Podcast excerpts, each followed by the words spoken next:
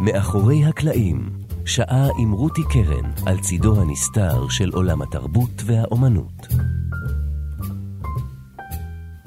כשעמוס עוז או סמי מיכאל, צרויה שלו או אורלי קסטלבלום, א' ב' יהושע, מירה מגן או יואל הופמן מפרסמים ספר מדם ליבם, מנבחי נפשם, בסגנון ובייחוד של כל אחד מהם, שמם מתנוסס על הכריכה ויגיע בוודאי למקום מכובד ברשימת רבי המכר. קוראים יעוטו על הספרים ויקראו בהתרגשות, יתפעלו מן העלילה, מן הדמויות, מן המשפטים המנוסחים כה יפה, ויגידו לעצמם שוב, אך, כמה יפה הוא כותב, או איזו סופרת מופלאה. אבל במשך שנים רבות נפקד מקומו וציון שמו של מי שמאחורי הקלעים של היצירה הספרותית, זה שרוקם ושוזר, מנווט ומוביל, מכריע בבניית דמויות ויחסים, לשון, מבנה ועלילה, מנקש עשבים שוטים ואפילו מפרק לא אחת מוקשים מסוכנים, ובמקביל תומך ודוחף ומכיל וקשוב לכותב, ויש לו חלק מהותי ביצירה המוגמרת. רק לאחרונה ניתן למצוא בדף הפנימי של הספר, באותיות קטנות, גם את שמו של העורך. ועדיין רבים אינם מודעים לקיומו, מבינים מה הוא בעצם עושה. היום, בתוכנית מאחורי הקלעים, פגישה עם חיים פסח, עורך הספרים הוותיק ביותר שעובד היום. אני רותי קרן, מגישה ועורכת, אלון מקלר על הביצוע הטכני. שלום חיים. שלום. אז למה בעצם צריך אתכם? סופרים כל כך גדולים צריכים עורך? הייתכן? קודם כל, אני חושב שהתפקיד של עורך הוא יותר מוגבל מכפי שתיארת. אני לא חושב שעורך יכול להתערב ברמות כאלה. וראוי שהוא לא יתערב ברמות כאלה, כי זה לא, זה לא מקומו. העורך הוא שרת. היצירה של היוצר, והשרת מנסה לתווך בין היוצר לקורא, זה בעצם התפקיד שלו. הוא מין אה, בן אדם שמתווך בין לבין, זהו, לא הרבה יותר. עכשיו, לגבי העבודה עצמה, ודאי שאפשר לדבר הרבה, אבל אחד הדברים החשובים ביותר זה שעורך ידע את מקומו, ולא יפרוץ למקומות שאסור לו להגיע אליהם, כי הם בנפש היצירה. אם אני אמשיך עדיין את השאלה אם סופרים גדולים צריכים עורך, אה, הרי נשמעות לא פעם טענות, mm-hmm. כמו אה, לשייקספיר היה עורך, לבוקאצ'ו היה עורך, ולכל מיני סופרים ומשוררים גדולים בעבר, והזכרתי את יואל הופמן, אני מבינה שכשאתם נפגשתם לראשונה, גם הוא אמר לך שמעולם לא ערכו את ספריו, כן. אבל אז הוא גם הציב בפניך שאלה שאפשר אולי לקרוא לה שאלה קיומית כמעט בהקשר של כתיבה ויצירה ספרותית. והדרך שהיא צריכה לעבור מנפש הכותב אל נפש הקורא. כן, הוא שאל אותי את השאלה המהממת. הוא אמר, אני כתבתי את היצירה ברגע של הערה. האם אתה היית שם? מכיוון שלא הייתי שם, במובן שלא הייתי שם, מה שהוא מתכוון לומר, אתה לא מסוגל למעשה להיכנס לנפש היצירה שלי, כי אתה לא היית שם, אתה לא חלק מהעניין. אז אני אומר, קודם כל, זה נכון. רגע ההערה של, של הסופר, של היוצר בכלל, בכל התחומים, הוא רגע ההערה שלו. אבל ההבדל בין אדם שמגיע להערה, נגיד בכל מיני תחומים, מגיע להערה, הוא נשאר עם עצמו. כאן ההבדל הוא שהוא רוצה להעביר את ההערה שלו, או את המסקנות של ההערה שלו הלאה, לקוראים. כדי להעביר לקוראים, הוא נזקק למילים. ההערה בדרך כלל אומרים שאין לה מילים, אי אפשר לתאר אותה. אבל אתה צריך לתאר אותה אם אתה לא רוצה שהיצירה תישאר במגירה, ואתה מעוניין שגם הקוראים ילמדו איזשהו שמץ מהדברים שאתה חווית. אז מישהו צריך להעביר משהו ממה שהוא מבין אל הקורא. העורך הוא בעצם הנציג הראשון של הקוראים, הוא השגריר של הקוראים. הוא הקורא בעצם, הראשון. הוא הקורא הראשון. והיתרון שלו שהוא איש מקצוע. אבל חוץ מזה הוא באמת הקורא הראשון, זה הכל. אם אתה לא מתכוון לשתף את הקורא הראשון, אז תשאיר במגירה. אבל אם אתה רוצה שיגיע לקוראים, אתה נזקק למישהו שיתווך במילים. עורך הוא ללא ספק אחד התפקידים החשובים שנותרים מאחורי הקלעים של היצירה. והנה אתה מספר ששנים אפילו ללא קרדיט. אז מדוע? כדי שנאמין אולי לחלוטין שמה שקוראים זה הכל הסופר או המשורר, זה כישרונו הטהור הבלעדי, אין עוד שותף, ובעצם העלימו את האורחים. וסיפרת לי שיש מקומות שעדיין גם היום לא... כן, בוא נגיד, זה יציאה 99% של היוצר, והעורך, אני לא יודע אפילו אם לקרוא לו שותף, הוא שרת, מין שרת. זה, זה כמו ש... שרת, מתווך, מתווך, תשמע, זהו. זה לא הכי כן, סקסי, לא, לא, כל, ה... כל זה... התארים האלה. ככה אני רואה את זה, לא סקסי. אבל אה, נכון שלפני 30 שנה, זה, כשהתחלתי לעבוד, לא היה נהוג בכלל לציין את שם העורך, כי זה לא נחשב. ואנשים טרחו מאוד. אני אומר שזה לא בסדר, מפני שאתה עובד ואתה צריך לקבל קרדיט על העבודה שלך, כמו בכל מקום נכון. אחר, שאתה כותב מאמר, שאתה כותב מה שלא תעשה, אתה בשיחת רדיו, מדוע שלא תקבל קרדיט? אז מדוע באמת? מפני שהיה יחס כזה של אה, הערצה. למשורר, לסופר, שאני דווקא מאוד בעד, כן? עד כדי כך המעמד של הסופר באותה תקופה היה מעמד אחר לגמרי מאשר היום.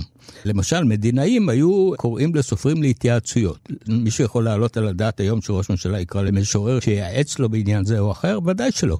אבל היה יחס אחר, וזה כאילו המעיט מכבודו של הסופר אם עוד מישהו יתערב. אבל הרי אנחנו לא מדברים כאן על מישהו שלוקח משהו מהיצירה, או שגוזל משהו מהסופר, זה לא העניין. בסך הכל, העורך צריך לקרב את היצירה לקורא, וכאשר אתה לא עושה, אז היצירה די נתקעת ונשארת באמת בתחומו של הסופר, והוא באמת נעשה מר נפש בסופו של דבר. למה לא הבינו אותי? אז מה זו בעצם עריכה ספרותית? מה עושה העורך? אז ככה, בואו בוא נתחיל להגדיר קודם כל שיש כל מיני סוגי עריכה. יש עריכה ספרותית ועריכה לשונית, של שני דברים שונים לגמרי. אני מדבר כרגע על עריכה ספרותית.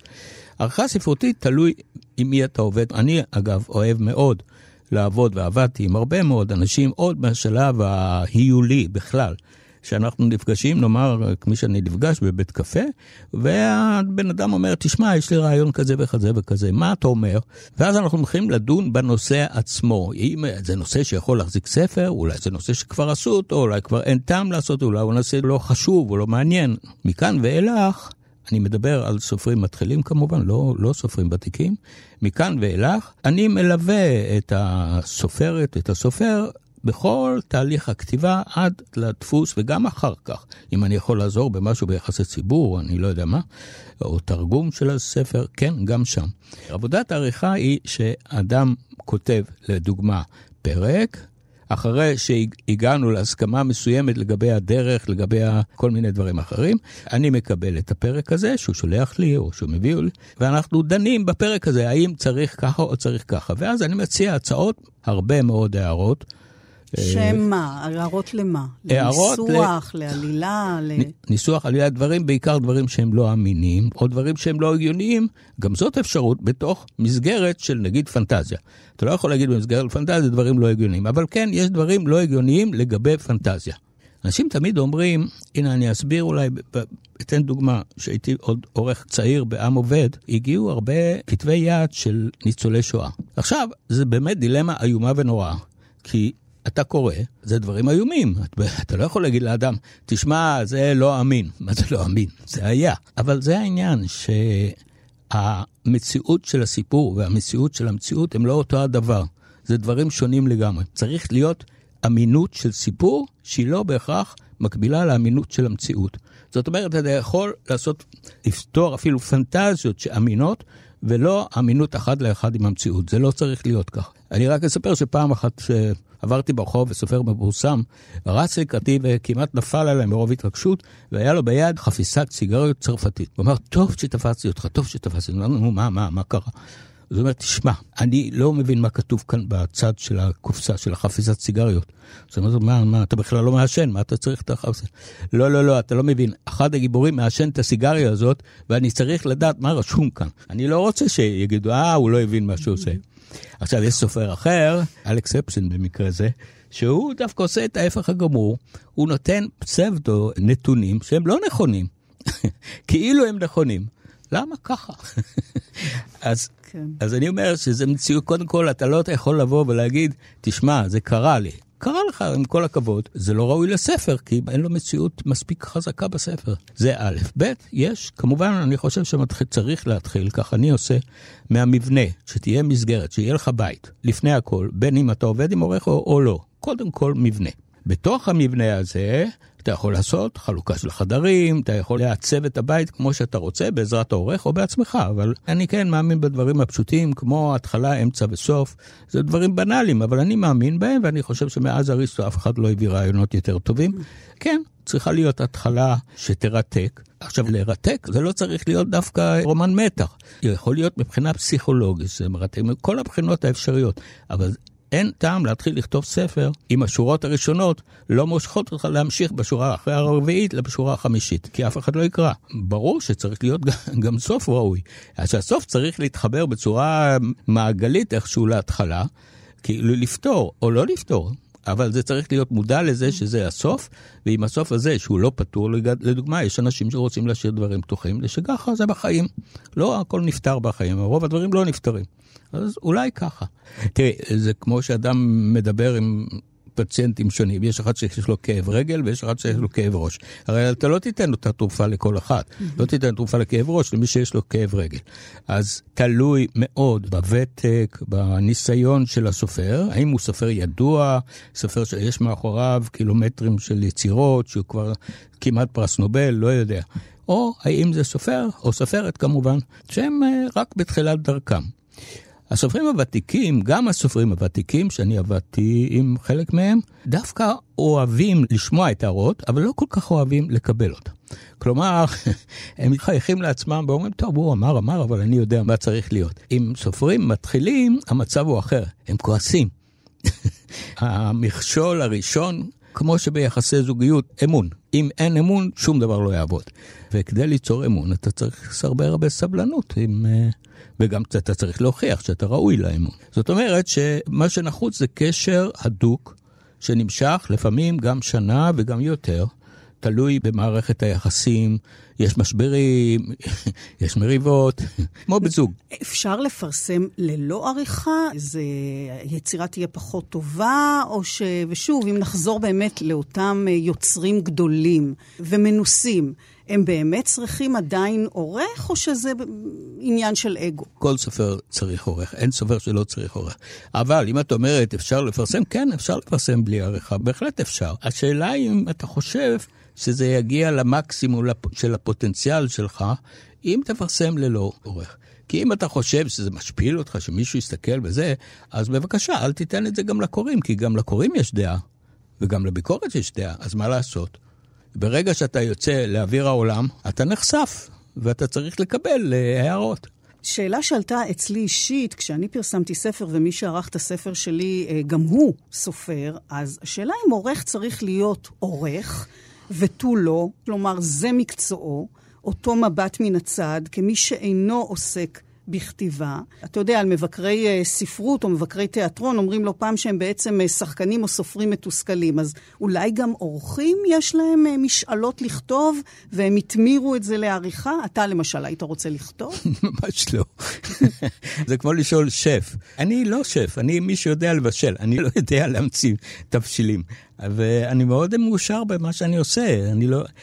זו שאלה מורכבת, כי אם אתה אומר, נכון, הוא מבין, אבל צריך לזכור שלכל סופר, בטח את מבינה את זה בעצמך, יש מין רדיוס כזה של התייחסויות שזה קשורות באישיות שלו. אני לא אומר שאי אפשר, אבל אני אומר שאם הסופר עוסק ביצירה של מישהו אחר, האם הוא מסוגל לחרוג מן הרדיוס של, אז, שלו ולהתייחס לזה כאל האחר? אני לא בטוח. למרות שיש הרבה שאמר... אורחים שהם סופרים. כן, אבל למרות שיש באמת יתרונות בזה שהוא בעצמו מנוסה בכתיבה, וזה, יש יתרונות לכאן ולכאן, אבל אני חושב שזה לא מומלץ. השאלה, האם ההערות... שהן מהותיות וקריטיות ומובילות לשינויים כבדים, ובניגוד אולי למה שהסופר רוצה, מפקיעות ממנו במידה מסוימת את היצירה שלו? ברור שיש עורך שפורץ את הגבולות המותרים. יש כללים, אתה יודע שיש דברים שאסור לעשות. אל תעשה את זה. אם אתה רוצה לעבוד עם סופר, אתה צריך לדעת שיש מקומות שאסור לך לגעת בהם ואסור לך לפרוץ אותם. כי זה לא, זה לא עניינך, אתה צריך לשמור על הגבולות שלך. זה לא טוב שהיצירה של האחר, שלא תשתקף באישיות של הסופר, אלא מישהו אחר שפתאום נכנס לאמצע. ויש כמובן הבדל עצום בין עריכת פרוזה ועריכת שירה כן. לעריכת תרגום. זה דורש מיומנויות שונות. לשנות? כן, קודם כל תרגום זה עניין אחר לגמרי. מדוע? כי אתה לא יכול לשנות. אתה חייב להיצמד למה שכתוב בספר המקור. שכבר אתה, ערכו אותו. שכבר ערכו אותו. מה שנשאר לך לעשות, וזה הרבה עבודה, זה להשוות את התרגום העברי, זה מה שאני עושה בתרגום, למקור. ואז לקחת בחשבון שעברית היא שפה אחרת, אין מה לעשות, זה לא התשליל של הצרפתיות שלה, זה, זה דבר אחר, זה צריך להישמע שזאת עברית. יש גם הבדל במספר המילים, למשל בעברית זה נדמה לי 25-30 אחוזים יותר מילים מאשר במקור. שזה גם דבר שכך צריך לקחת בחשבון, גם ביוונית, דרך אגב, אני גם מתרגם עם, עם מישהי ביוונית. אז uh, לפני 30 שנה, כשמישהו אמר תרגום טוב, זה היה דבר מאוד מסוים, זה תרגום שיש בו שפה גבוהה. ואנשים כאילו לא שמים לב להרבה דברים אחרים. אז, עכשיו זה הפוך לגמרי. אם מישהו מתרגם בשפה שאינה שפה אה, תקנית, לא יותר מתקנית, פחות זה בסדר, היא לא יותר מתקנית, תכף המבקר אומר, מה זה הדבר הזה הפלצני הזה? גז זה תרגום רע מאוד, אל תתקרבו אליו בכלל. אז יש כאן שינוי שהוא משקף את המהפך בכתיבת הפרוזה גם. כי גם בפרוזה יש מהפך. מהשפה שהיא שפה אצל סופרים שהמודל שלה הם דברים כתובים, לשפה שהיא שפת הדיבור שאנשים שומעים. זה העולם השתנה, אתה כן, לא יכול... כן, לא, ברור, אני מדברת על איזה מיומנויות שונות אתה צריך כשאתה עורך שירה לבין כשאתה עורך פרוזה. צריך להיות אדם שמאוד מאוד מאוד אוהב שירה. בעיניי שירה היא המלכה של כל הספרויות. זהו. אז קודם כל נתחיל בזה שצריך לאהוב. ב', צריך להכיר שירה מגוונת מאוד מאוד. אתה לא יכול להגיד, אוקיי, הבן אדם הזה כתב ככה וככה, נגיד, אני יודע, חזי לסקלי שפרסם אצלי בפעם הראשונה. אז הוא משורר אדיר, אז מה? אז אהרון אמיר זה כבר לא סופר, לא משורר כי הוא אחר לגמרי. אז אתה צריך להיות פתוח לכל, בשירה זו אפילו יותר מספרות, המגוון העצום של, או אמירה הס, אנשים ששונים מאוד מאוד זה מזה, ואתה צריך לראות את הדבר הגדול אצל כל אחד מהם. מה זה לערוך? קודם כל אתה מציע.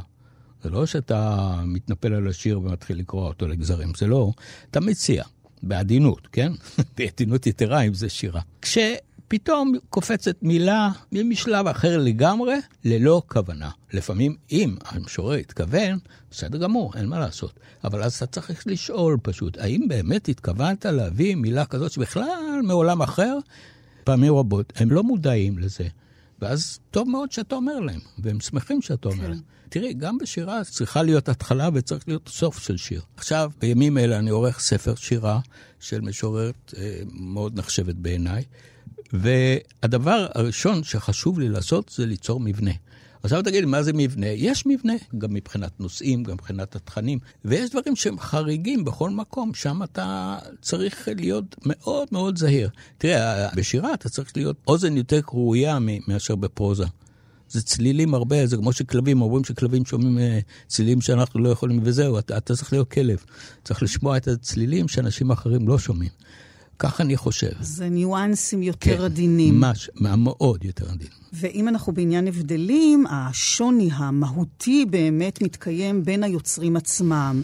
לא רק ההבדלים בסיפורים השונים, בסגנונם, אלא ההבדל האנושי. ואתה עבדת, חיים, עם כל כך הרבה כותבים, אישיויות שונות וטמפרמנט, פתיחות, רגישות, אנשים לא נחמדים בוודאי, יכולת לקבל ביקורת. זו בעצם מערכת יחסים אינטימית מאוד שאתה מפתח בכל פעם מחדש עם מישהו אחר. וסיפרת לי שאתה עורך אה, לפעמים כמה ספרים במקביל. עכשיו, אני עורך שמונה, למשל. זה לא מין פיצול כזה, גם ברמה המקצועית, שאתה אינך נתון כולך אה, ליצירה מסוימת ומצוי בתוכה, ורק היא מעסיקה אותך, אלא הדילוג הזה בין עלילות, בין דמויות, בין סגנונות. קודם כל, זה עניין של הרבה מאוד שנות עבודה. באמת, 30 שנה זה הרבה. הייתי עורך ראשי של שלוש הוצאות ספרים, רק כתבי יד אלף בשנה.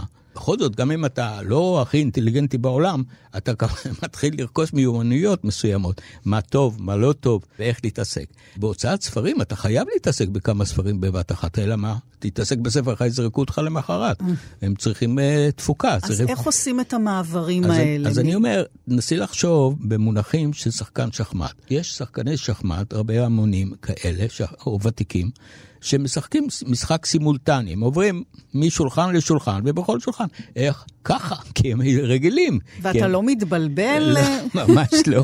זה עולמות... בין הדמות של אה, בספר הזה לדמות בספר? זה בדיוק כאילו, אם את נפגשת עם כמה אנשים, את תתבלבלי, תחשבי שהאדם הזה הוא אדם אחר, כך אותו דבר. אתה לא מתבלבל, לא? כן, וגם הקשר האישי עם הסופר, סופרת, אתה כן. בוודאי משתנה בגישה שלך בין הופמן לעוז, בין מירה מגן לאורלי קסטל בלום. ברור, ברור. הם לא מרגישים, אגב, מין בגידה כשאתה ביום חמישי אה, עם זה וביום שני עם זה? נו, ומה, ואם הייתי סנדלר ואני עובד עם נעליים של זה ונעליים של האומה, מה לעשות? אבל זה לא כמו נעליים, כן, בכל זאת, אתה כן, יודע. כן, אבל זה, זה, זאת העבודה, אני לא יכול, כן. זה לא, לא מתקבל אחרת. אני תמיד אומר שזה כמו אדם שנוסע ברכבת. וקרה לי הרבה פעמים ברכבת, במטוס, ואתה יושב, ולידך יושב אדם אחר, ואיכשהו מתפתחת שיחה, ובתוך רגעים, כמו שפעם שנסעתי מניו יורק לוושינגטון, הבן אדם סיפר לי על אשתו ועל הילדים, והדברים הכי אינטימיים בעולם. אבל הגענו, ואז יורדים. כל אחד הולך לדרכו, וזה כן. מה שקורה כמעט עם כל הסופרים שאני מכיר, שהיינו ביחסים קרובים מאוד, אינטימיים. וברגע שמגיעים, אה, הספר יוצא, אוקיי, קצת אחרי, כל אחד הולך לדרכו, ולפעמים עוברים ברחוב ולא אומרים לך שלום, כבר קרה לי את זה. וואו. כן. זאת אומרת, אני לא כועס, אני אומר, זהו, אתה כן. עשית את שלך, גמרת שלום, וזהו, נגמר. אבל אתה משתנה, עם כל אחד אתה אני צריך קצת לשנות, אחר. כן, אני קצת, כן, צריך להיות קצת זיקית, מפני שיש כאלה שהם, אה, אני יודע, קצרי רוח, ויש כאלה שרוצים לשמוע על ניתוח מעמיק, ויש כל מיני. אתה צריך להתאים את עצמך כל הזמן. זה תהליך ארוך, בעיקר כזה שאתה נכנס לשם הזה, כמו שכינה כן. זאת יואל הופמן, כן. וזה יכול להיות לפעמים שדה מוקשים, נכון. שבעצם מבקש ממך, מעבר להיטיב עם הטקסט, יכולות יודעת, של פסיכולוג, של כומר, הרי מתעסקים כאן בעומקי הנפש. יש מצבים קשים, ואתה נכנס ומבקש לשנות ולקצר בדרך כלל, נכון? לשנות משפטים ולהפוך משהו ביחסים ולהשפיע על דמויות. זה שיווי משקל מאוד עדין ויש גבולות שצריך להיזהר בהם, וכל זה בוודאי מייצר לא רק קרבה גדולה, אלא גם תלות, יראה, אולי אפילו איזו התאהבות, לא יודעת אם רומנטית, אבל איזה סוג של... ובמקביל גם משברים וחילוקי דעות וריבים ותיעוב. סופרים הם אנשים לא קלים. בכלל, אתה בית קיבול של uh, המון סודות. יש אנשים שבאים והולכים, ויש אנשים שאני נמצא איתם בקשר כבר הרבה הרבה שנים.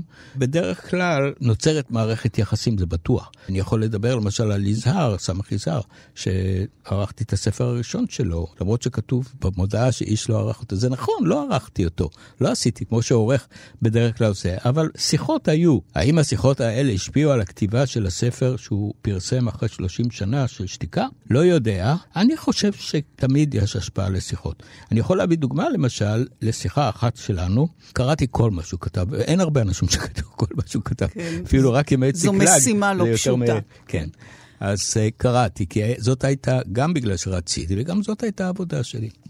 ופעם אחת שאלתי אותו, ככל הזכור לי, אמרתי לו, אולי אני טועה, אין בספרים שלך בשום מקום ים. עכשיו, זו לא שאלה טיפשית, זו שאלה מהותית מאוד, מפני שהוא סופר של האדמה, הוא סופר של... הוא, הוא מדבר, כשהייתי בא אליו, נגיד, לבקר אצלו, הוא היה מראה לי שם את העשבים וכל זה, לכל אחד כמעט היה שם. הוא כזה אינטימי מאוד מאוד עם האדמה, זה לא דבר שלי, אני בן אדם אורבני, בשבילי, אני יודע, מכוניות, אופניים, אני, אין לי שום קשר לדברים האלה, אבל הוא היה מאוד. נוסיף לזה את העניין הכנעני, הוא לא היה כנעני, אבל כולם היו אז כנענים באיזושהי צורה. הניתוק מהחוץ. זה שאין ים זה ניתוק. מאיפה הגענו, הם הגיעו, אני יודע, ההורים, הסבתא, הסבתא, מי שלא הגיע, משם. לכן זה ניתוק. וזה לא סתם שלא היה. אני לא אמרתי הרבה, רק אמרתי את זה, ותתפלאי, אחרי שבוע הוא כתב סיפור, סיפור הים הראשון שלו. נדמה לי זה נקרא שחיין, על מישהו ששוחה, אבל הוא חוזר לחוף. אז במובן מסוים יש לזה השפעה לדברים שאת אומר, אז זה לא תמיד השפעה ישירה, זה לא שהוא מתקנים את זה, אבל כן זה, מתחשבים. זה מחלחל. משהו מחלחל, כן. אני חושב. עוד סיפורים. עבדת למשל עם אסי דיין, איש אה, מורכב מאוד, מוכשר מאוד, קשה מאוד, ידוע בהתפרצויות. כמה הוא נתן לך להתערב לו? כן, אסי דיין ונגיד אה, עמוס קנן, אני ערכתי את הספר שלו, הדרך לעין חרות. גם ו... טיפוס. אה. אז זהו.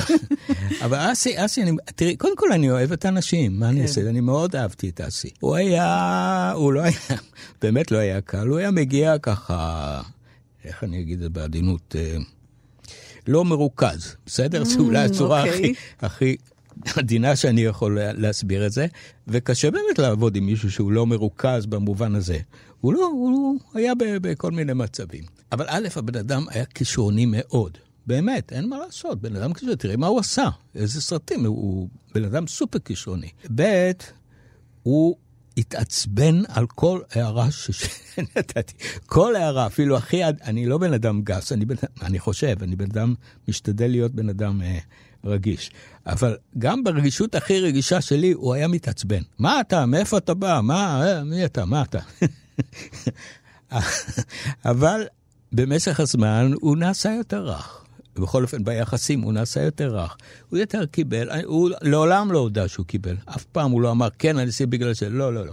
ובאמת, למרבה הצער, הוא התחיל ספר, אני הודעתי אותו כמובן בפגישות, שום דבר לא יצא מהספר הזה.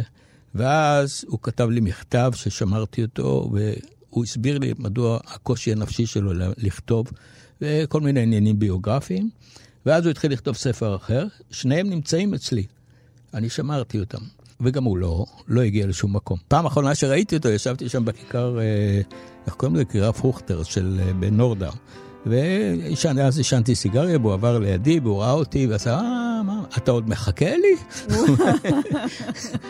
וקצת אחרי זה הוא כבר נפטר. כן. הלכתי והלכתי, ולאן שלא הגעתי, לא באתי. לא באתי, ואני נשאר במקום הזה, עם הבלוק והפסנתר והקפה. כולם עוברים בו במקרה, כמו סיפור קצר או מונולוג במחזה, ושקט ברעש הזה, וכולם על הקצה. מחכים שמשהו יקרה בזמן ההולך וקלה ביופי בין הבלוק והקפה. ואיך שלא יהיה ואיך שלא יהיה לא לא יהיה לא. ואיך שלא יהיה, ואיך שלא יהיה,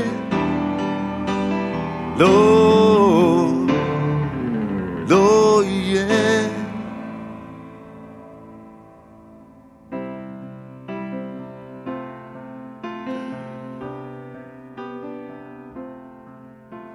הלכתי והלכתי, ולאן שלא הגעתי, לא באתי, לא באתי.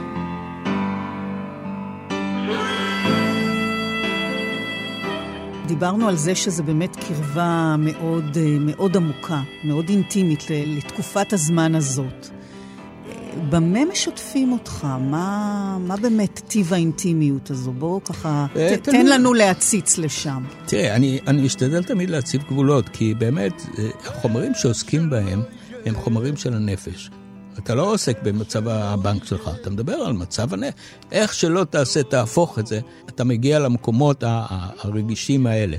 אני כבר סיפרתי לך על סופרת ידועה שעבדתי איתה, ובמקום מסוים הערתי הערה שלא הייתה, שנגעה במשהו מאוד רגיש.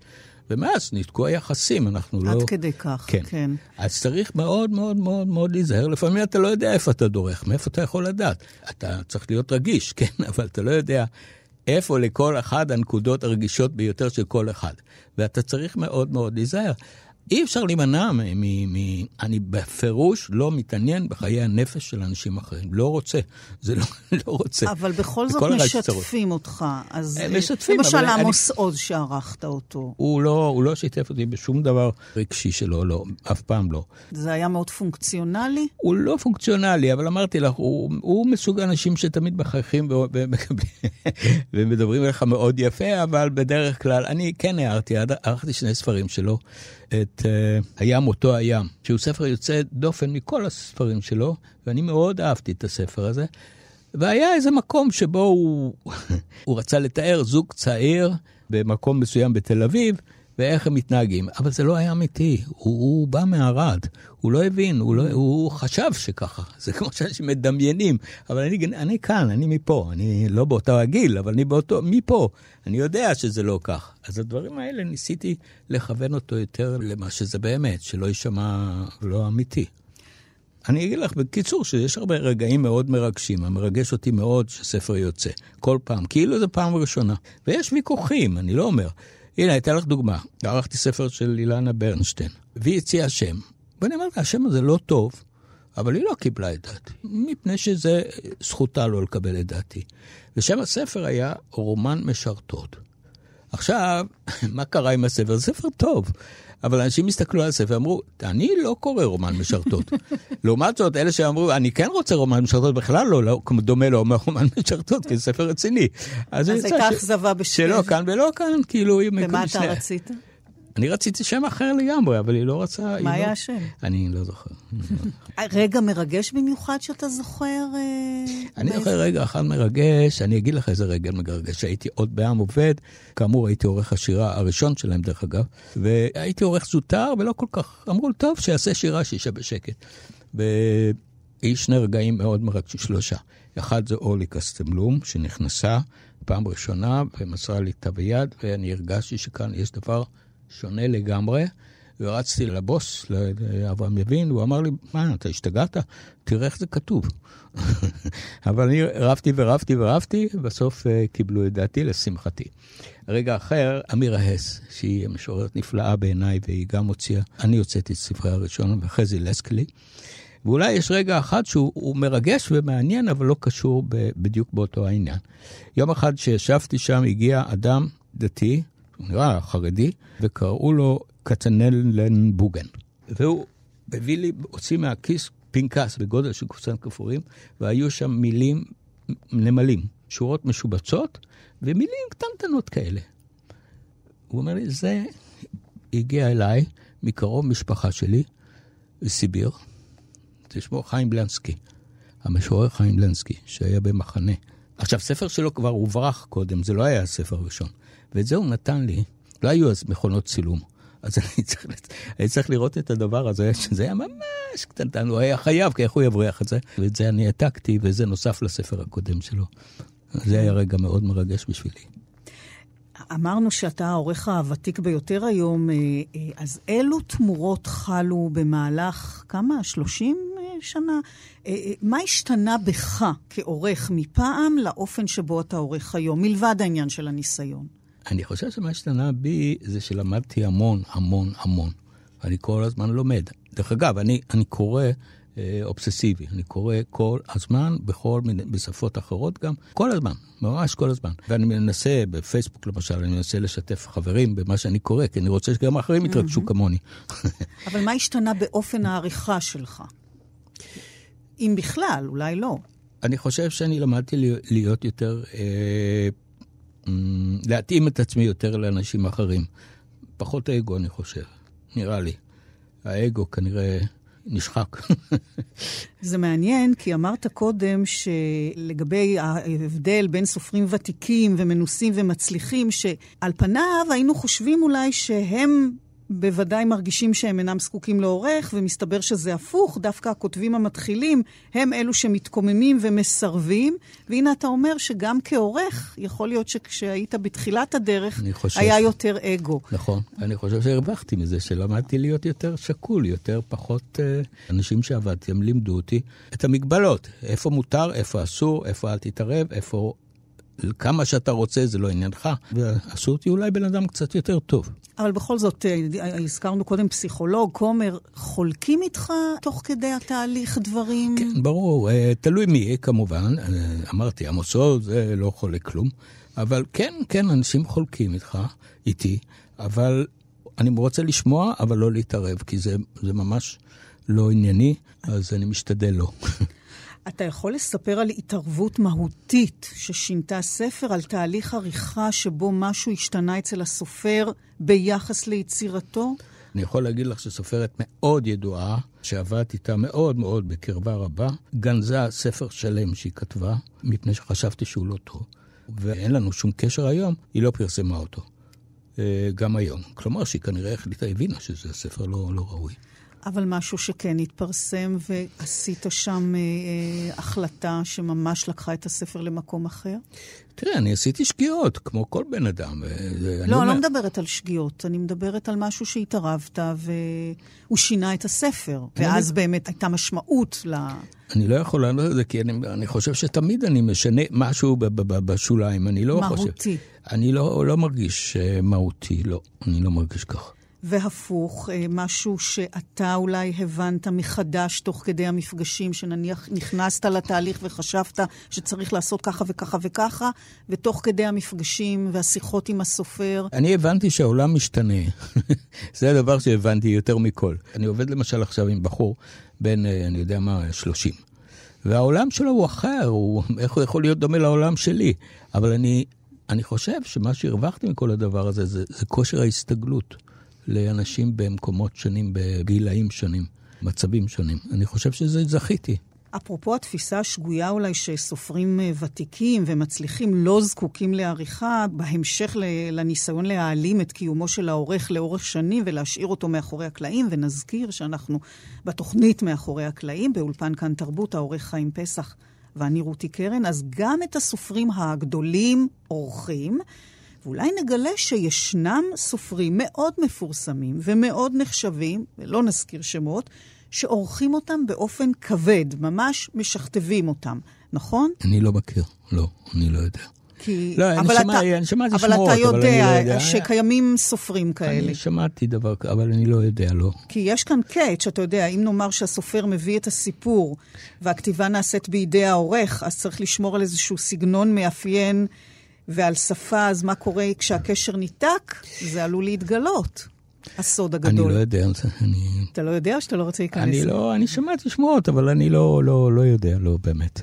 אם אנחנו בעניין אה, סודות, וסופרים בדרך כלל קשורים להוצאה מסוימת, מחויבים לה, זה הבית שלהם, למרות שאם העורך אה, שלהם עוזב להוצאה אחרת, יש לא מעט אה, נדידות של הסופרים שקשורים איתו להוצאה שאליה הוא עבר. איתך עברו לא מעט אה, סופרים מהוצאה להוצאה, וכשהם נשארים, אז זה נכון שהיו סופרים שפנו אליך בסודי סודות לסיוע, להערות, למרות שמישהו אחר עורך להם את הספר? זה נכון, היו, היו כמה מקרים כאלה. באמת שעברתי מזמורה ביטן לכתר, חלק אה, ניכר מהסופרים שעבדתי איתם עבר איתי, והיה, היה לי, אני תמיד שמרתי על קשר. דרך אגב, גם עם יזהר, אחרי שעברתי מזמורה ביטן לכתר, מסיבות כלכליות.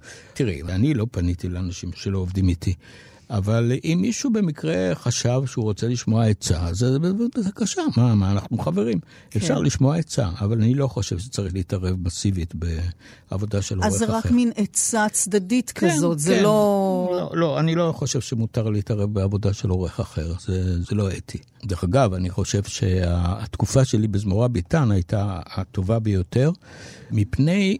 אולי זה, על זה לא דיברנו, אבל יחסי, לא רק יחסי עורך וסופר, אבל יש גם את העניין של שעורך והמו"ל, כאילו הבוס שלו, שזה מאוד מאוד חשוב. כי מי שמכריע בסופו של דבר זה בעל ההוצאה. אז אני יכול כבר להגיד שאדון זמורה, אוהד זמורה, היה איש עסקים מובהק, אבל הוא קיבל 90% מכל הדברים שהוא לא אהב. כן. אני יודע שהוא לא אהב, כי ראיתי שהוא כתב לחברים שלו, הוא לא אהב את הספרים שהוצאתי, אבל הוא, הוא, הוא קיבל אותם. כן. וזה לא יקרה היום. שום מקום. היום אתה עורך אה, חופשי, אבל אתה עברת בלא מעט תוצאות, ודיברנו על ההתאמה שלך לסופר וליצירה, והזכרת את uh, המו"ל, אז היה גם צורך להתאים את עצמך לאופי ההוצאה, למגמה שהיא מבקשת ברור, להוביל. ברור, זה כל הוצאה יש אופי, זה כמו, כמו סופרים, כל הוצאה יש אופי משלה, שונה לגמרי, אני, אי אפשר להשוות את uh, המעבר נגיד מעם עובד. לזמורה ביטן. זה שתי הוצאות שונות בתכלית. בכל אופן היו שונות בתכלית, לא יודע אם היום. מה זה אומר, שוב, מבחינתך, כעורך? מה היית צריך לשנות בגישה? הייתי צריך לחשוב בצורה יותר אה, מסחרית. תראי, בסופו של דבר, גם עורך חייב לחשוב על הצד המסחרי. אם הספרים לא נמכרים בתקופה מסוימת, אז אה, שולחים אותך הביתה. אז אי אפשר שלא תהיה מודע. עכשיו, עם עובד, בתקופה ההיא, אני לא יודע איך זה היום, אני לא בטוח שזה כך היום, אבל בתקופה ההיא זה היה, הייתה הוצאה אידיאולוגית. שלא הייתה תלויה בבוס אחד גדול, אולי הסתדרות, אבל זה, זה לא... ואז הם יכלו להרשות לעצמם באמת אה, להתפרס על פני מרחבים גדולים יותר, גם ספרים פחות מחירים. כן, זה, זה הבדל גדול. אבל השאלה אם הציפייה הזאת ממך שספר יימכר, משנה משהו בבחירות שלך כעורך. תראי, יש מקום אחד שבו אתה יכול להתפשר עם הדרישה הזאת. המקום הזה הוא שאתה רוצה שהספר ייקרא. אם אחר לא יימכר זה ממש לא ענייני, מה אכפת לי אם ימכר או לא, אבל אני כן רוצה שהוא ייקרא. ויש איזו קורלציה בין ייקרא ובין יימכר. אז במקום, בנקודה הזאת, אז באמת, אתה יכול לשתף פעולה. מה אתה טורח? אתה רוצה שיקרו. למה מצאת סופר כזה? כי אתה אוהב אותו, כי אתה מאמין בו, ואתה רוצה שכולם יאמין, יאמינו בו. אז בנקודה הזאת יש באמת מקום שבו אתה מתחבר לאינטרסים של ה... אבל יש מקומות... ואז אתה, אתה מקל ראש בכל מיני דברים, לא או מה? מקל, לא, לא מקל, לא, לא. אז לא, מה בעריכה, זה אומר? בעריכה אתה- אין הבדל. אין שום הבדל. אין שום הבדל. בבחירה של הספרים יש הבדל, כן. הייתה תקופה שיצאו, הוצאתי כמה ספרים. הייתי עוד רגיל לספרים מזמורה ביטן, והגעתי לכתר, ושם זה סיפור אחר לגמרי, ולא נתנו לי יד חופשית כמו שהיה לי בזמורה ביטן, וספרים התחילו אה, פחות לא- להימכר. זאת אומרת שאם הייתי ממשיך כך, פשוט אמרו לי, אם זה יימשך ככה, אתה לא, לא לך- לא יהיה לך מקום עבודה. אז אני כעסתי. האשימו אותך. אני כעסתי. אמרת ככה, אז אני אראה לכם. הייתה סופרת שלדעתי היא לא סופרת ראויה בכלל. אמרתי, אתם רוצים רב מכר? הנה, אני אעשה לכם רב מכר. אז קשקשנו משהו ביחד, ובאמת יצא הספר הזה, שהוא ספר לא... לא... והוא היה רב-מכר? והוא היה רב מכר. בבקשה. אז הצלתי, הצלתי את המשרה שלי. כן.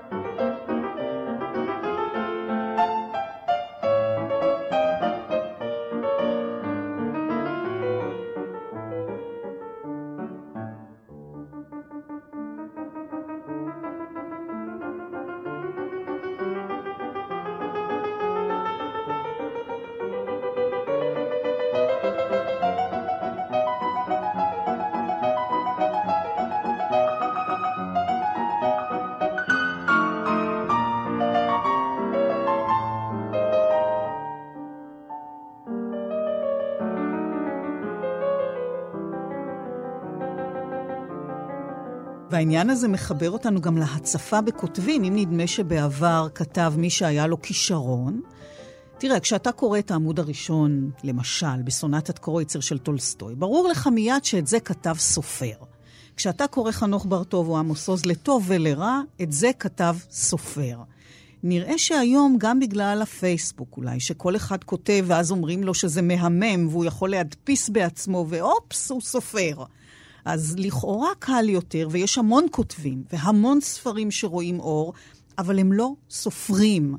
אז איך אתה מתמודד עם זה? נניח אם אתה מתבקש לערוך ספר של איזה בוגר ריאליטי שהחליט לפרסם את חוויותיו, אתה גם אומר לא? כמו שסנדלר אחרי 30 שנה, על פי טיב האור, יכול להגיד לך בדיוק אם זה מתאים או לא מתאים.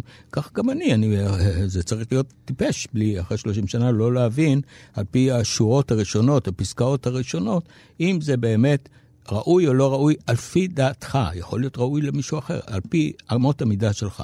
אז קודם כל יש את הדבר הזה שיש לך כבר את המיומנות הזאת. יש דבר נוסף שגם אתה רוכש עם הזמן, והוא תחושה של הפוטנציאל.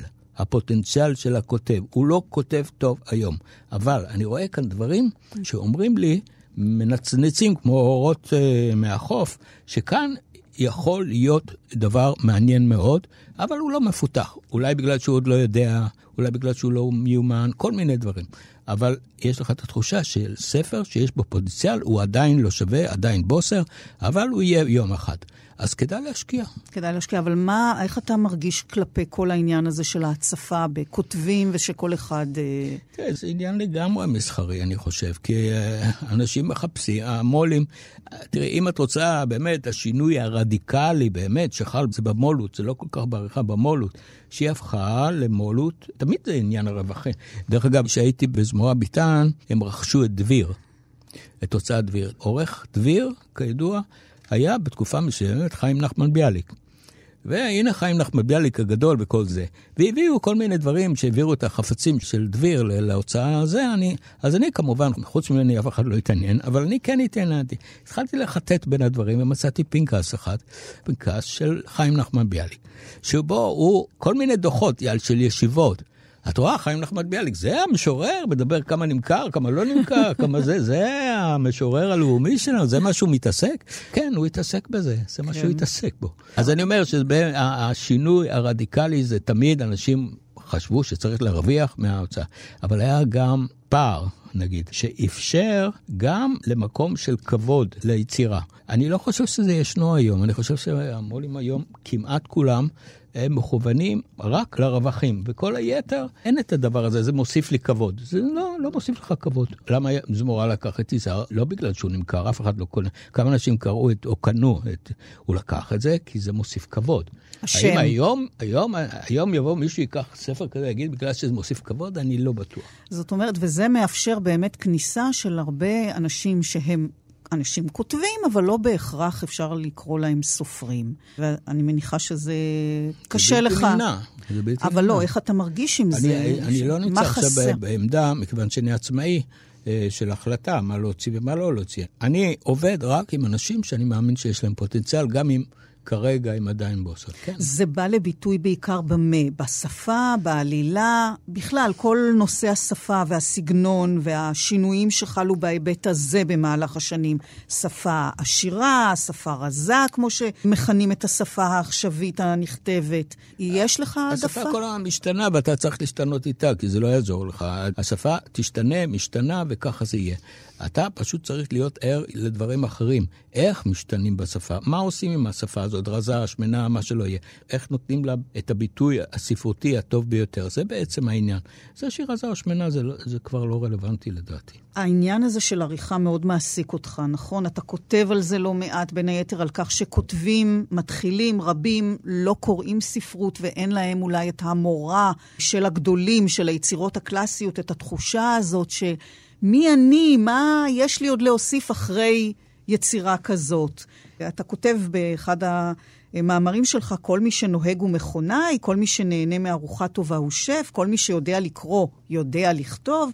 ואפילו סיפרת שם שקיבלת הצעה מפקיד הבנק שלך, שהחליט לחטוא, כמו שאומרים, בכתיבה. כן.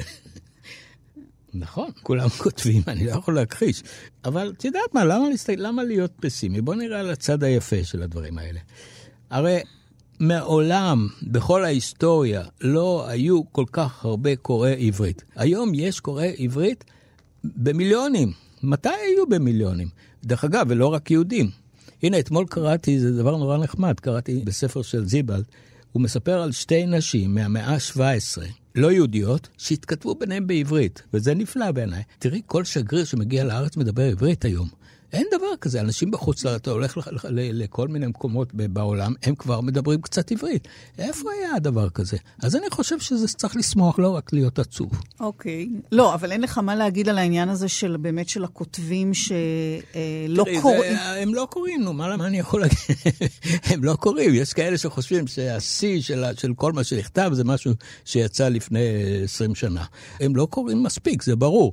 וזה, וזה בא לביטוי ברור, ברור, בכתיבה. כי איזה עומק יכול להיות לך אם אתה לא לומד את מה שעשית. זה כאילו תמציא מחדש את החשמל, כי אתה לא יודע שיש כבר חשמל. אז כן. כדאי, כדאי לאנשים לקרוא יותר, זה הכל. וגם תמיד... צניעות. ראוי. אז מצד אחד כל אחד כותב, ויש בוודאי מאות אלפי כתבי יד שנשלחים, חלקם הגדול לא יראה אור, אבל יש בוודאי גם פספוסים, נכון? אה, היו לא מעט סיפורים על סופרים. אני אגיד. תמיד היו אלפים. הפספוסים נובעים מכך, הפספוסים שלה, גם של האורחים וגם של המו"לים, ואני אסביר למה. המו"ל בוחר ספרים על פי ספרים קודמים שהוא חושב שדומים להם, שהצליחו או לא הצליחו. נגיד, אם יש ספר על סין, אני לא יודע מה, נגיד, או, oh, יש עוד ספר על סין, אני אקח אותו, כי ההוא הצליח. Mm. אז זה כאילו מבטיח לו את המכירה של הספר החדש. מצד שני, אם אתה לא מסתכן בדברים שאין להם תקדים, כמו שאמרתי, אורלי קסטבלום לדוגמה, אז אתה לא תגיע, הספרות תיתקע. אז זהו, נדמה לי שמאיר שלו אה, סיפר פעם שהוא נדחה בכמה הוצאות אה, ספרים שאחר כך, לאחר שספרו התפרסם והצליח כל כך, הוא הפך לסופר אה, נחשק, אז אותן הוצאות שדחו אותו, היכו על חטא. יש הרבה חטאים אה, בהקשר לכתיבה. אז היו ספרים שפסלת וראו אור במקום אחר, ובדיעבד אולי שגית? אני מניח שכן, אני לא זוכר. אתה. לא זוכר ספר שפתאום ראית אותו במוצ... יוצא בהוצאה אחרת ואמרת, אוי, אני קראתי את הספר הזה ולא חשבתי שהוא טוב. אני ראיתי ספרים שהצליחו בהוצאות אחרות, אבל לא ספרים שאהבתי. דברים שאני אוהב, אני לא מוותר. בכלל, יש חרטות? אפילו לגבי ספר שערכת והתפרסם, או כשהוא ממש כרוך, אתה כבר לא קורא אותו. איזה, ברור שאני קורא אותו. גם כשהוא, כשהוא כבר תמיד, ספר. תמיד, בטח. זו התרגשות גדולה מאוד. כל ספר, אחרי 30 שנה, כל ספר חדש שיוצא זה התרגשות. באותו יום אני רק... למרות שקראת לוקח... את הספר הזה מאות אלפי פעמים. זה התרגשות גדולה מאוד. אתה קורא אותו כבר קורא, כספר כן, כרוך. כן, כן, זה דבר אחר. שכש... זו תחושה אחרת לגמרי. קרה שבפרספקטיבה של זמן והתרחקות, פתאום ספר נראה לך לא מספיק טוב? כן, יהיו דברים כאלה, בוודאי, כי אתה מתפתח, אני מניח שאני מתפתח עם, השנים, אני מקווה כך. אז כן, יכול להיות שדברים שמשכו אותי פעם, הם לא, הם לא, היום נראים פחות ראויים. אבל אני חושב שרוב הספרים שהוצאתי אני אהבתי. אם הצליחו או לא, זה כבר סיפור בפני עצמו. זאת אומרת, לא קרה שהרגשת איזו אשמה, ש... לא, או לא, חרטה על משהו. חרטה רק, חרטה על זה שהספר הצליח ולא הצליח אצלי, זה כן. אבל זה שהוא הוא טוב יותר לא. בעצם רוב הזמן, אמ- אמרת פה שרוב הזמן אתה קורא, כן. ואני מכירה את המחויבות הזו מן התקופה שהגשתי וערכתי תוכניות הספרות בכל ישראל, מחויבות וגם עול, חייבים להודות. לא נמאס לך? בשבילי זה, זה תחליף לנסיעות בעולם. יש אנשים שנוסעים כל הזמן, במיוחד אם זה שפות אחרות, ללמוד דברים חדשים, בשבילי זה, כל פעם זה יבשת חדשה, כל בוקר אתה קולומבוס. זה נפלא, אני לא, אין, אין לי עונג יותר גדול מזה, אני חושב. למה אתה אוהב את זה כל כך? כי אני סקרן. אני מאוד מאוד סקרן. אז הסקרנות יכולה להיות בזה במציצנות, ויכולה להיות סקרנות כזאת, ללמוד על העולם שבו אני חי, כן? התהליך הזה הוא ארוך מאוד, עמוק ואינטנסיבי ורגשי מאוד, אבל הוא מוגבל בזמן. סיפרת קודם שכשהעבודה מסתיימת והספר רואה אור, התפקיד שלך נגמר, ההילה כולה הולכת אל הסופר, ואתה נותר שוב מאחורי הקלעים. איזו תחושה קשה. לא, זה לא כל כך ככה, אני לא כזה מסכן. יש, יש עשרות רבות של ספרים שבהם אני חתום, וזה לא שאני לא, ממש לא מרגיש מסכן, מרגיש שאני אה, מוכר, וחלק אוהבים, חלק לא אוהבים. כן, יש אנשים שלא אוהבים, אבל אה, אני לא, לא מרגיש מקופח, לא. והפרידה, זה המון פרידות כל הזמן. כן, כן. הפרידות לפעמים קשות, זה נכון, אבל יותר קשה זה התעלמות, זה קשה לי, זה קשה לי. אני, אם, קשה לי שמישהו שהייתי קרוב מאוד אליו, אחרי 20 שנה או משהו, פתאום מתעלם. זה לא נעים לי. אבל uh, זהו. יש כנראה דבר נוסף שחשבתי עליו, אני קורא לזה תסביך האב. שמישהו מתחיל איתך, ואז הוא מתפרסם בכל העולם, אז הוא היה חסר אונים, הוא היה צריך להחזיק אותו ביד שלא ייפול, וזה עולל, ואז פתאום הוא מתפרסם בכל העולם, ונותנים לו פה ונותנים לו שם, ופרסים ועניינים וזה וזה. ואז הוא רואה אותך ברחוב, הוא אומר, מה, מה פתאום? מה, אני לא, אני לא, זה לא בגלל, לא, זה לא קשור בו, זה לא, לא רוצה, אין שום דבר איתו, לא, לא רוצה להגיד אפילו שלום. ויש כאלה. האם היית שם, שאל אותך הופמן, שם, ברגע הזה שהסופר בורא עולם במילים, רגע הנס הזה, והוא לא שאל בעצם, אלא הוא אמר שלא.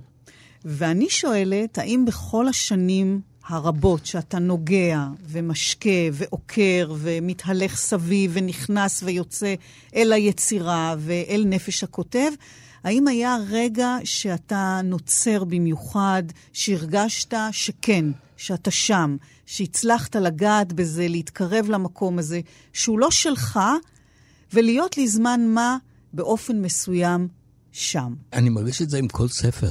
זה, זה לא ייאמן, אבל זה מה שקורה לי. אני מרגיש את זה, עם, יש ספרים שעוד יותר מאחרים, אבל כן, אני מרגיש מאוד מאוד מחובר. זו תחושה אה, מזויפת, כי זה לא, זה לא שלך.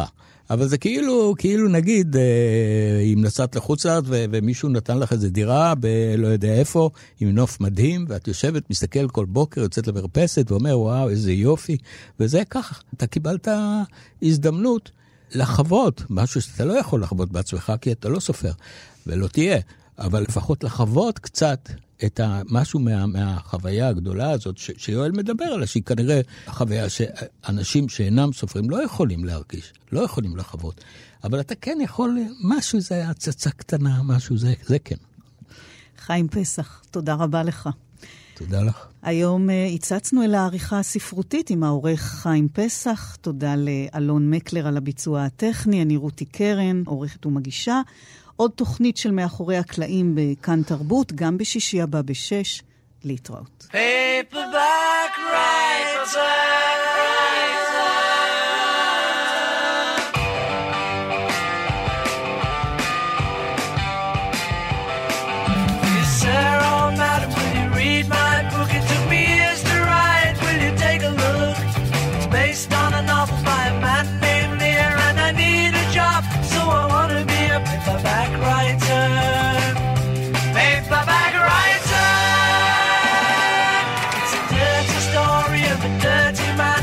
is clear.